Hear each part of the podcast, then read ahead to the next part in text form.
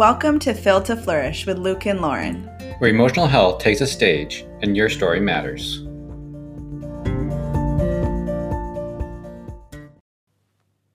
As many of you know, Luke and I live in Thailand where we work here as volunteers. The Fill to Flourish podcast is done in addition to our normal job roles here. If you have been encouraged by the content that we've produced, we would love you to consider a small monthly donation to the podcast so we can continue making the time and um, content that people are really enjoying and has been an encouragement and blessing to so many. All you have to do is click on the link in the episode description, and it's really easy to give there. Thank you so much for considering. Hey everyone, welcome back. We're so excited to have you.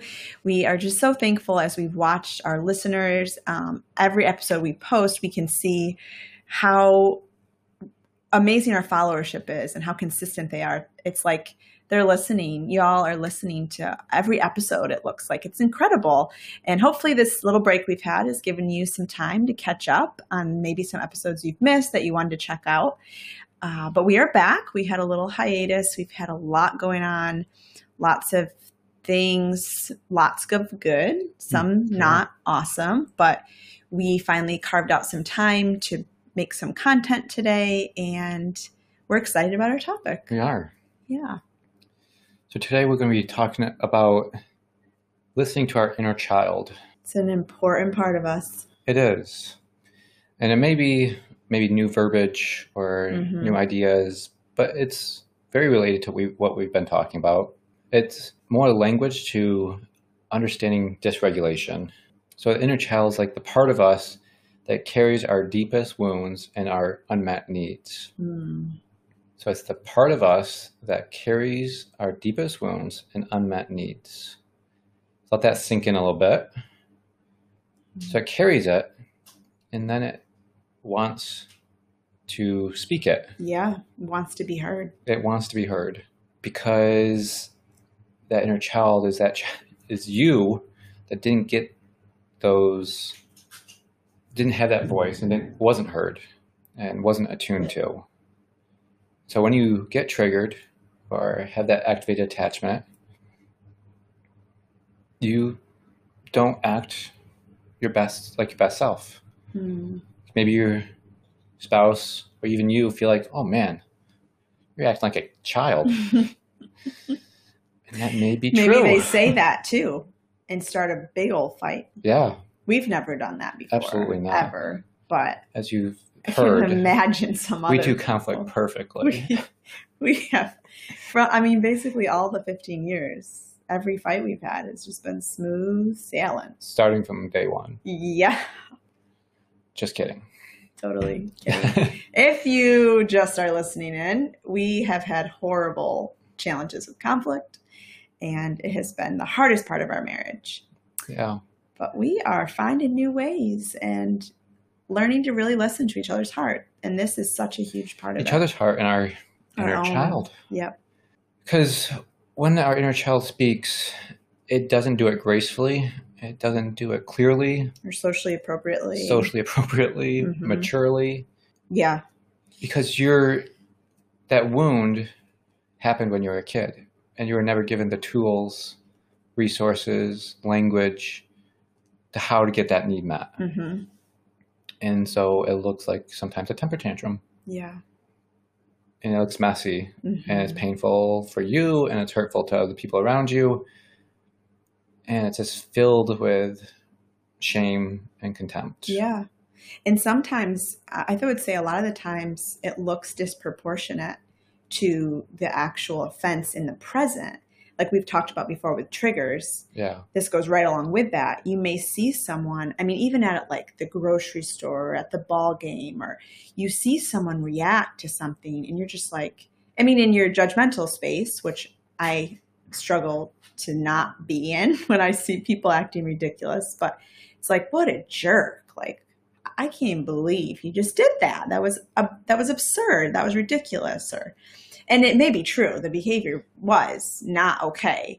But when you see that over, um, like that disproportionate response, it, it is most likely there's a wounding there that goes really far back Yeah. that has not been acknowledged, addressed, and healed. Right. Most likely it hasn't been acknowledged because we were told not to acknowledge it. Right. We were told to be convenient, to suck it up, to push it away, Yeah. to forget your needs, hmm to um, to not have a voice. Uh, I'm listening to a a training seminar on trauma, and he calls it like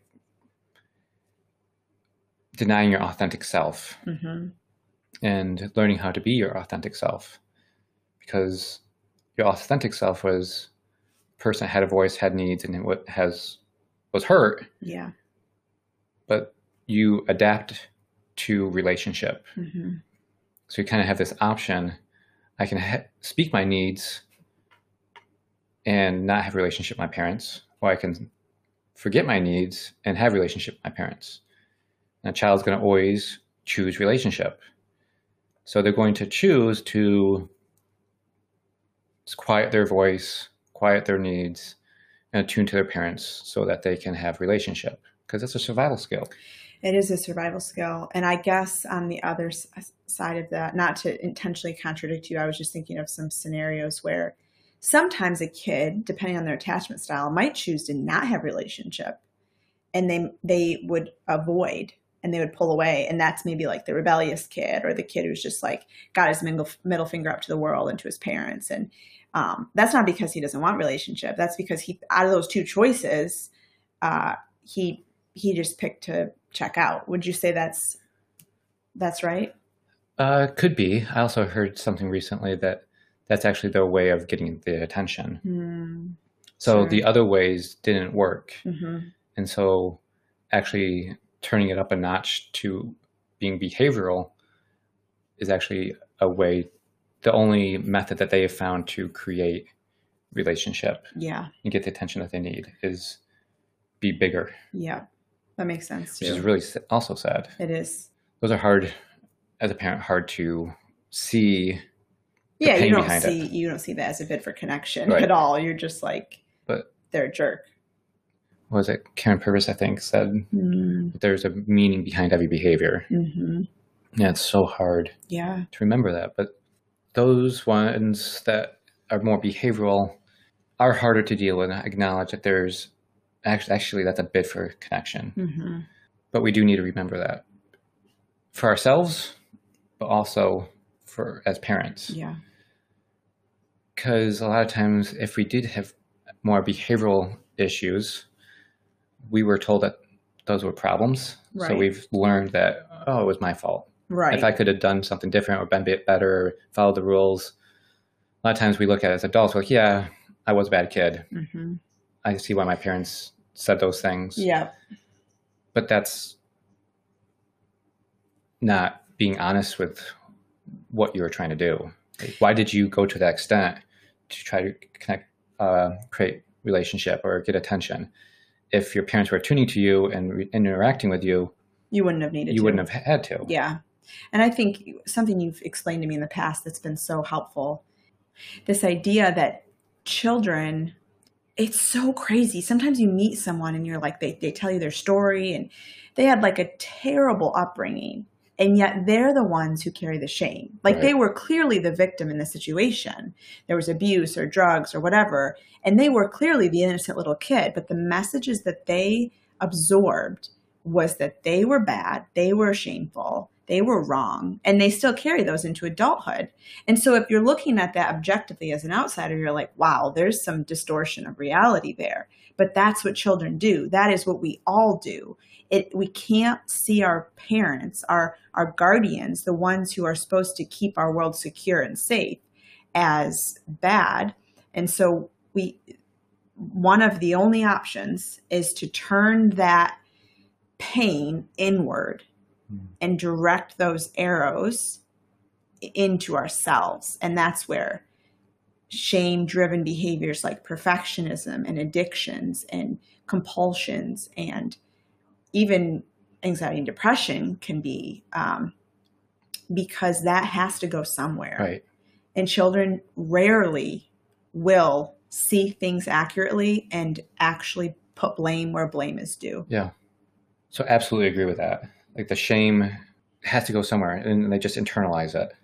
And that shame stays there in that inner child and quiets them mm. uh, and learns to adapt mm-hmm. so that they one they don't feel that shame and mm-hmm. two they mm-hmm. can find relationship right that doesn't just switch off once you become an adult like okay now i'm gonna have a voice yeah now i'm gonna be authentic now i'm gonna do relationship well yeah nope not possible not possible the wiring in your brain's there for you to continue having shame when you have issues and turn to that issue that misbehavior, that struggle, that frustration, that trigger with shame.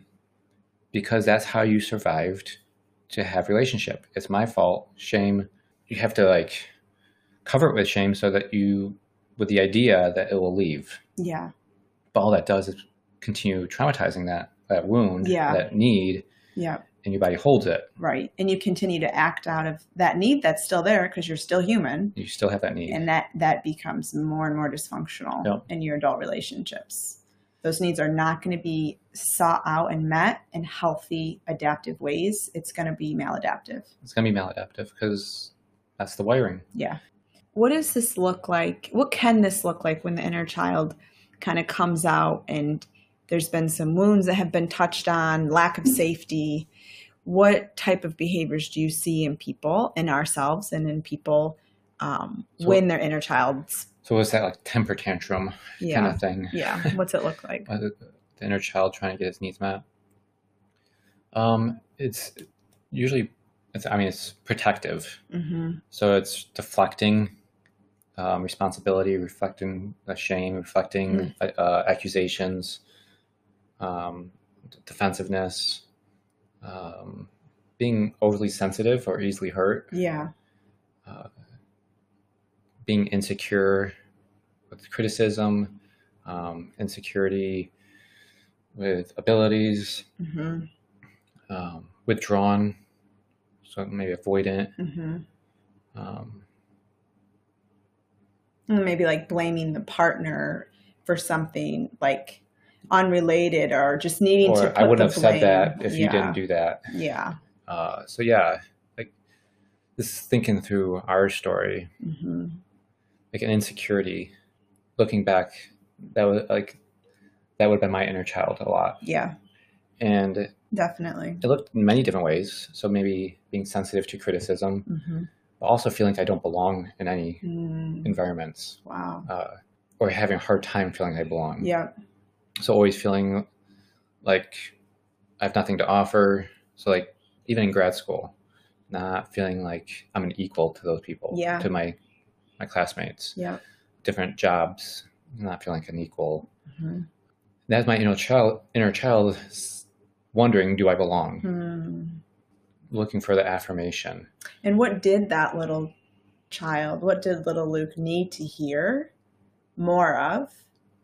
that he didn't that developed into that vulnerability of not feeling like he belonged as an adult i think i needed i mean it's layered yeah because yeah. there is like i could say i needed you to encourage me but i couldn't receive that because mm. my inner child didn't know how to receive that mm-hmm. didn't like there was so much shame it, it would deflect it would minimize mm. it would be mm. defensive so it couldn't receive even encouragement. Yeah. Like words of affirmation was a huge thing in. for me. Yeah. But I couldn't really receive those words of affirmation. Yeah, it's like it's like an insatiable need. When when our inner child's wounded, it's like you're pouring in cups, and they're just kind of like a colander. They're just going through. Yeah. Like they need so much when we have these inner child. You couldn't give me enough to keep me filled. To, to fill it up. Yeah make so, progress. So what about sorry, I don't I, I, think you missed what I was asking before that. As a child, what did little mm. Luke need to hear so that that didn't develop into an inner child wound? think the basics, attunement and seeing when I was hurt and affirming those needs, being pursued and being celebrated mm. for who, who, I was and what I had to offer, mm-hmm. rather than feeling like I should be offering all of that. I don't have that, Okay. so that So, Just- so a child who's celebrated for what they bring and who they are feels belonging, feels that connection. They're part of something. yeah, They don't feel like an outsider. So must be there was some of that outsider feeling for you. sure. So then you went into these adult spaces and you're still like, I don't, I don't fit here. I'm not as good or I'm not as whatever as these people. Yeah, that started shifting once I started looking at my story Yeah. and started not started paying attention to that inner child and speaking to the and reparenting my inner Mhm. child hmm and seeing what they had what it had to say my inner child had to say. I didn't have this language at the time but i would try to listen. But again i'm listening to a seminar and um, by the speaker in this session was gabor mate. He's a world-renowned speaker on trauma. And he was quoting somebody else. And the, the basic quote was don't push your pain away but accept your pain receive your pain because and you need to listen to your pain because your pain has a message and something to teach you Yeah. if you push your pain away you're going to miss out on what your pain has to offer so be, be friends with your pain it's not like make pain Right. but when pain comes up befriend it Yep. understand it one one, one example kind of it's a parallel but in the book um, unwanted the author is talking about with your healthy sexuality we have when there's unhealthy sexuality we have two ways of looking at sexuality when it comes to our door and knocks we open the door and either shoot it Hmm. and avoid it or we invite it in and indulge with it Hmm. and he says, "What if you sat on the porch and talked about, talked with it, and got to know it and so understand it?" And so it's kind of the same thing with your inner child, or I mean, with your pain. We either avoid it and we shoot it when we see it and get rid of it, or we bring it in and we sulk in it and bathe in it and get overwhelmed with it, Mhm. And live out of the the dysfunction of it. and then exactly. yeah.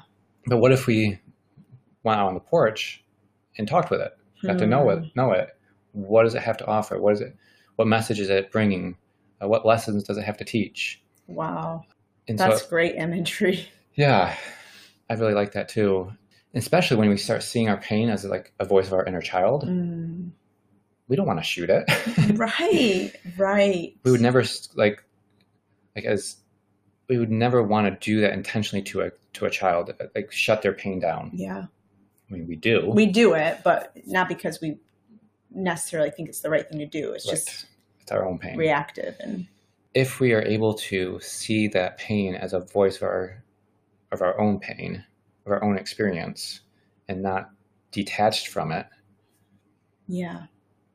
we can we can listen to it. Yeah. We can have that compassion. We can Yeah. have that curiosity. The same curiosity and compassion that as a kid we were asking our parents to to have with Yeah. us. that they were unable to, at least to the extent we needed, because of their own story and their their own dysregulation. They couldn't give what they didn't have. Right. Which is why it's important for us to do this as parents. Because if we can learn how to do that with ourselves and our inner child and validate that pain and see that there's meaning behind behavior, that Yeah. there's a lesson to be learned. Yeah. We can also see that with our kids, that there's a lesson to be learned from our kids' pain about our kids. hmm So as we are befriending our pain, we have to turn to it, have compassion, curiosity. But the thing that stops us from that is is the shame that's wrapped up in it. Yes. And that gets tricky because we were told that our experience was either shameful, bad, or not important. So there's a lot of intentionality of when we even have that shame coming up, we turn to that with compassion, curiosity hmm because we have to be honest with our story. We've mentioned that. We've talked about that. Yeah. Honesty is the only way to to grieve our story and to heal from our, our, our wounds.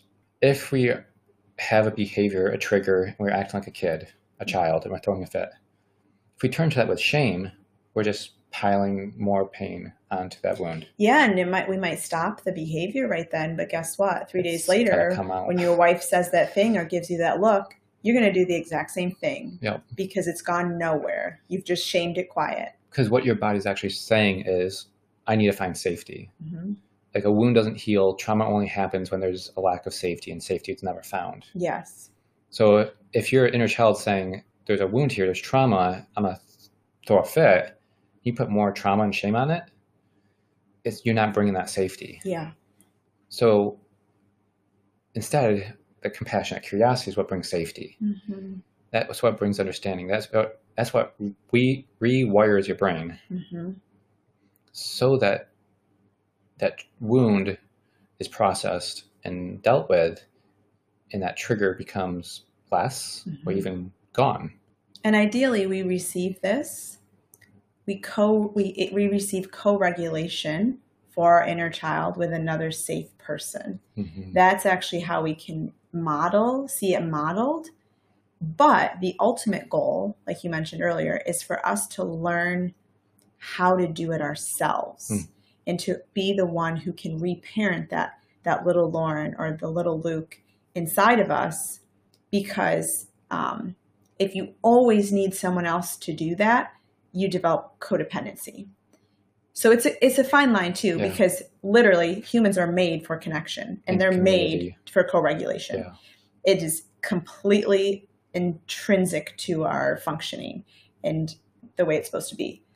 But the beauty of learning, of seeing that modeled for you and seeing someone sit with you when you're when your inner child has been hurt and you're crying or you're yelling or you're falling apart, um, seeing someone sit with you with a open posture, compassion, kindness, curiosity, not perfect, Right. but but offering these things to you, it, it's like it lays this new foundation to where you can now begin to access that for yourself. And you can do that with your inner child at any time of day anywhere you are.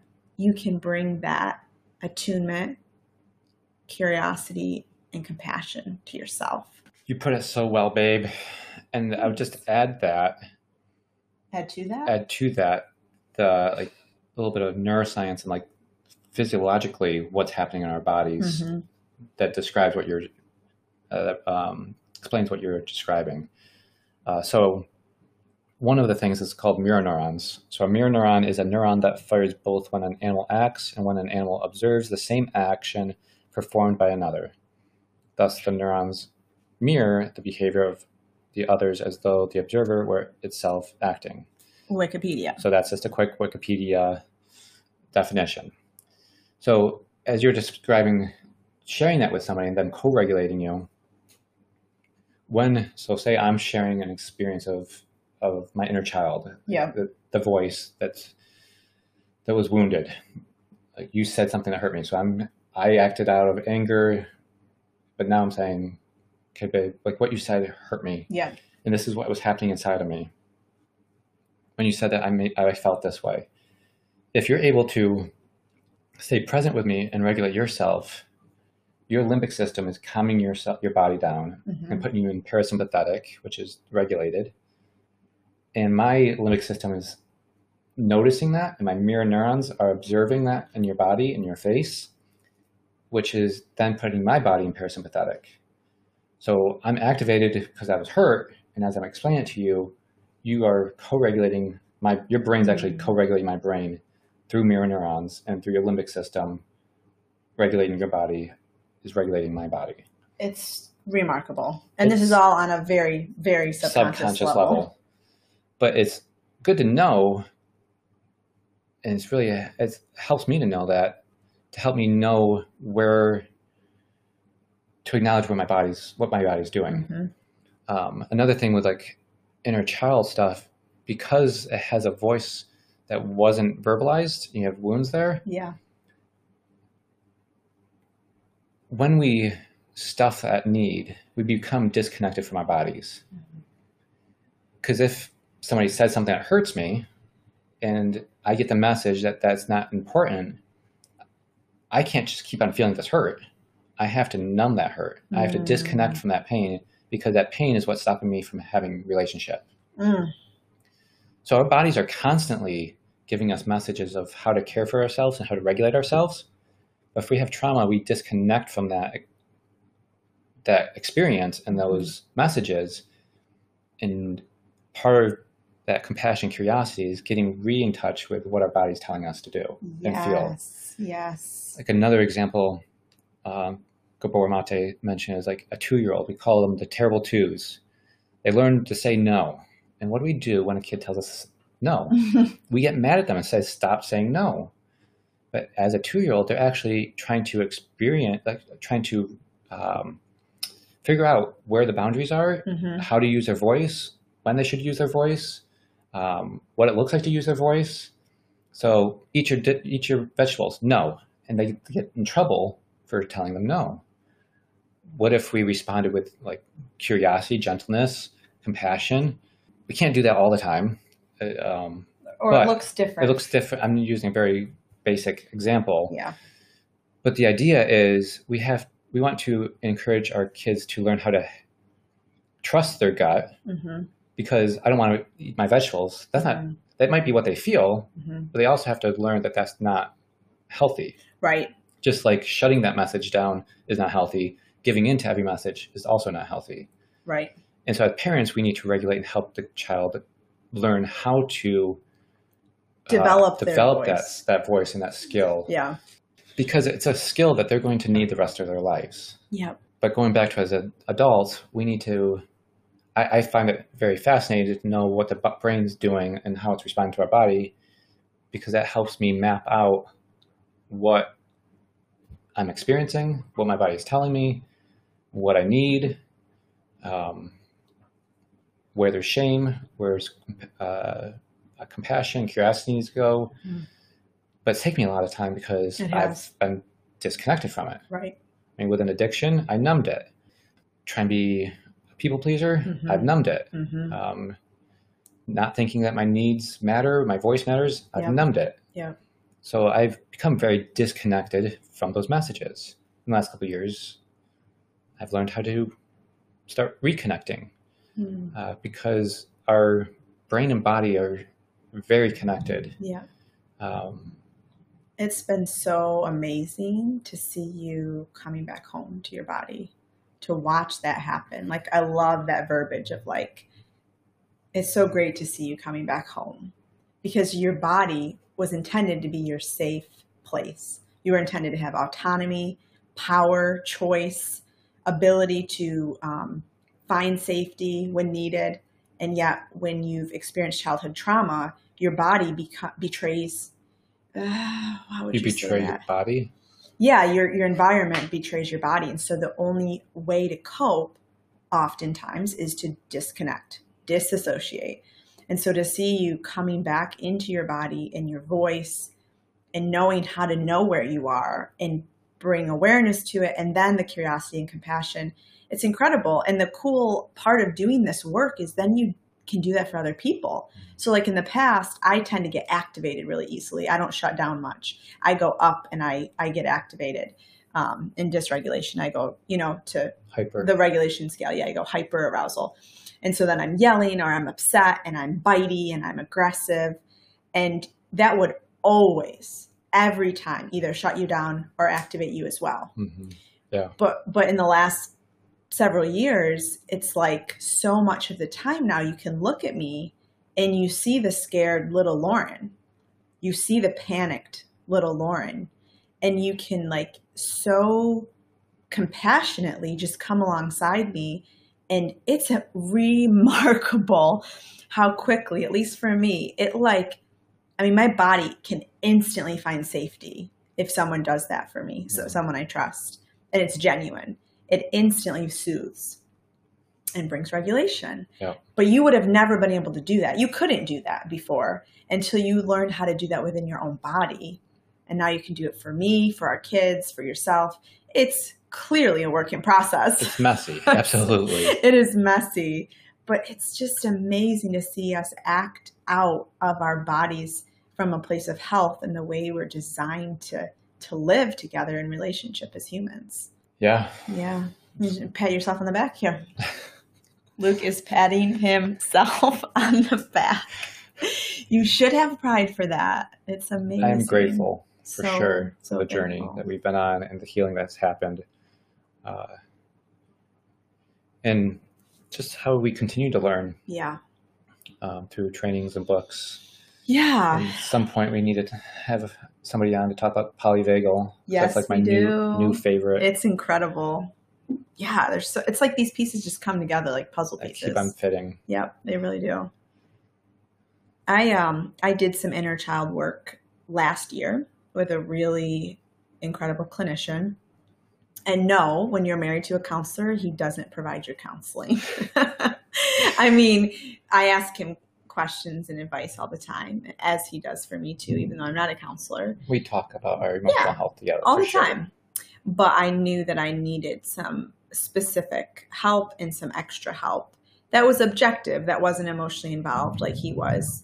And so I found this incredible um, person who does a lot of inner child work. And um, it was the first time I had intentionally done inner child work, which oftentimes is, is you literally talking, listening, and talking to your inner child. And it sounds crazy and hokey and whatever, but it's not. It's incredible. And it's a way for you to love yourself better. And so I found in that experience doing that work that there was things in there that I have always felt. But so often we feel things and it's nebulous and unclear and our bodies hold it, but we just don't we, it doesn't take to it. shape. We don't it doesn't have form. We don't understand it. And yeah, we just stuff it and don't listen. So there were things that came out when I attuned to little Lauren that were just um, there was so much pain there, and it was an amazing experience to be able to uh, listen to that. And then my counselor was able to be the model of that attuning ear and compassionate response so that then I could learn to do that.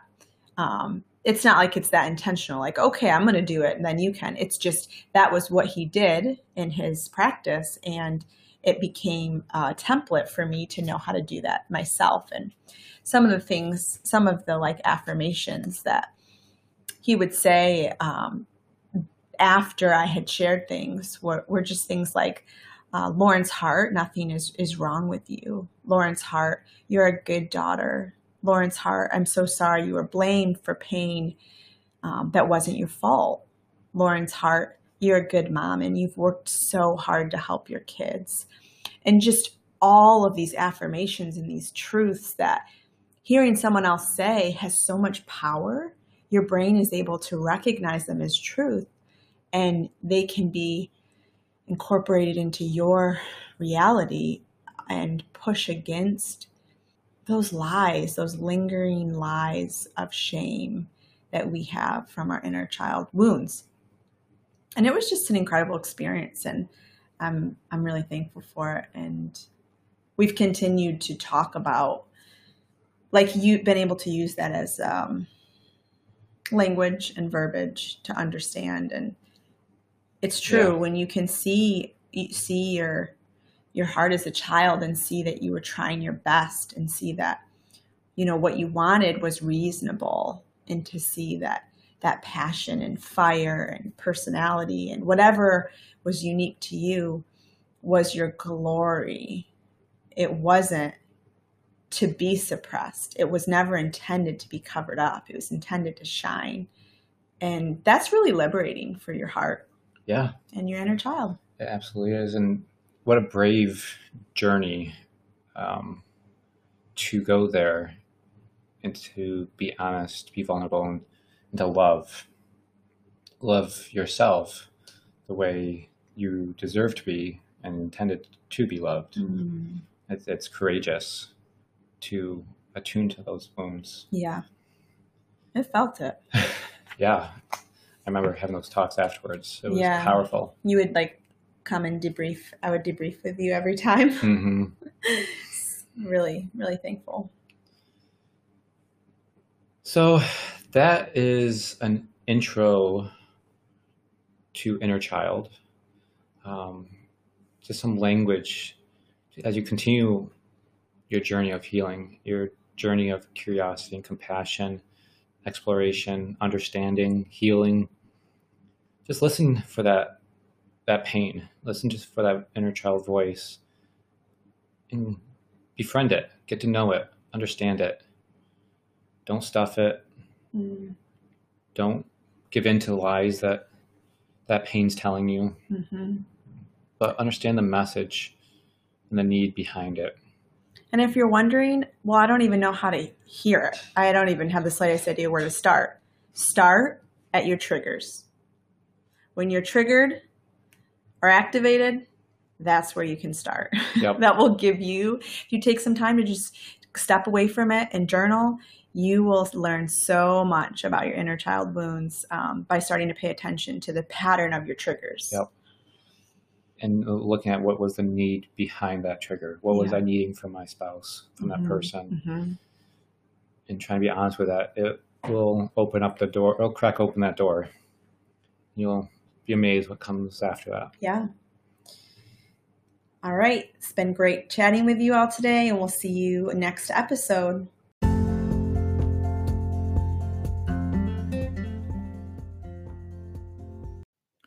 While it is a joy to provide our podcast content as a source of life enrichment, please note that information shared is not intended to replace or contradict any professional therapy or medical advice.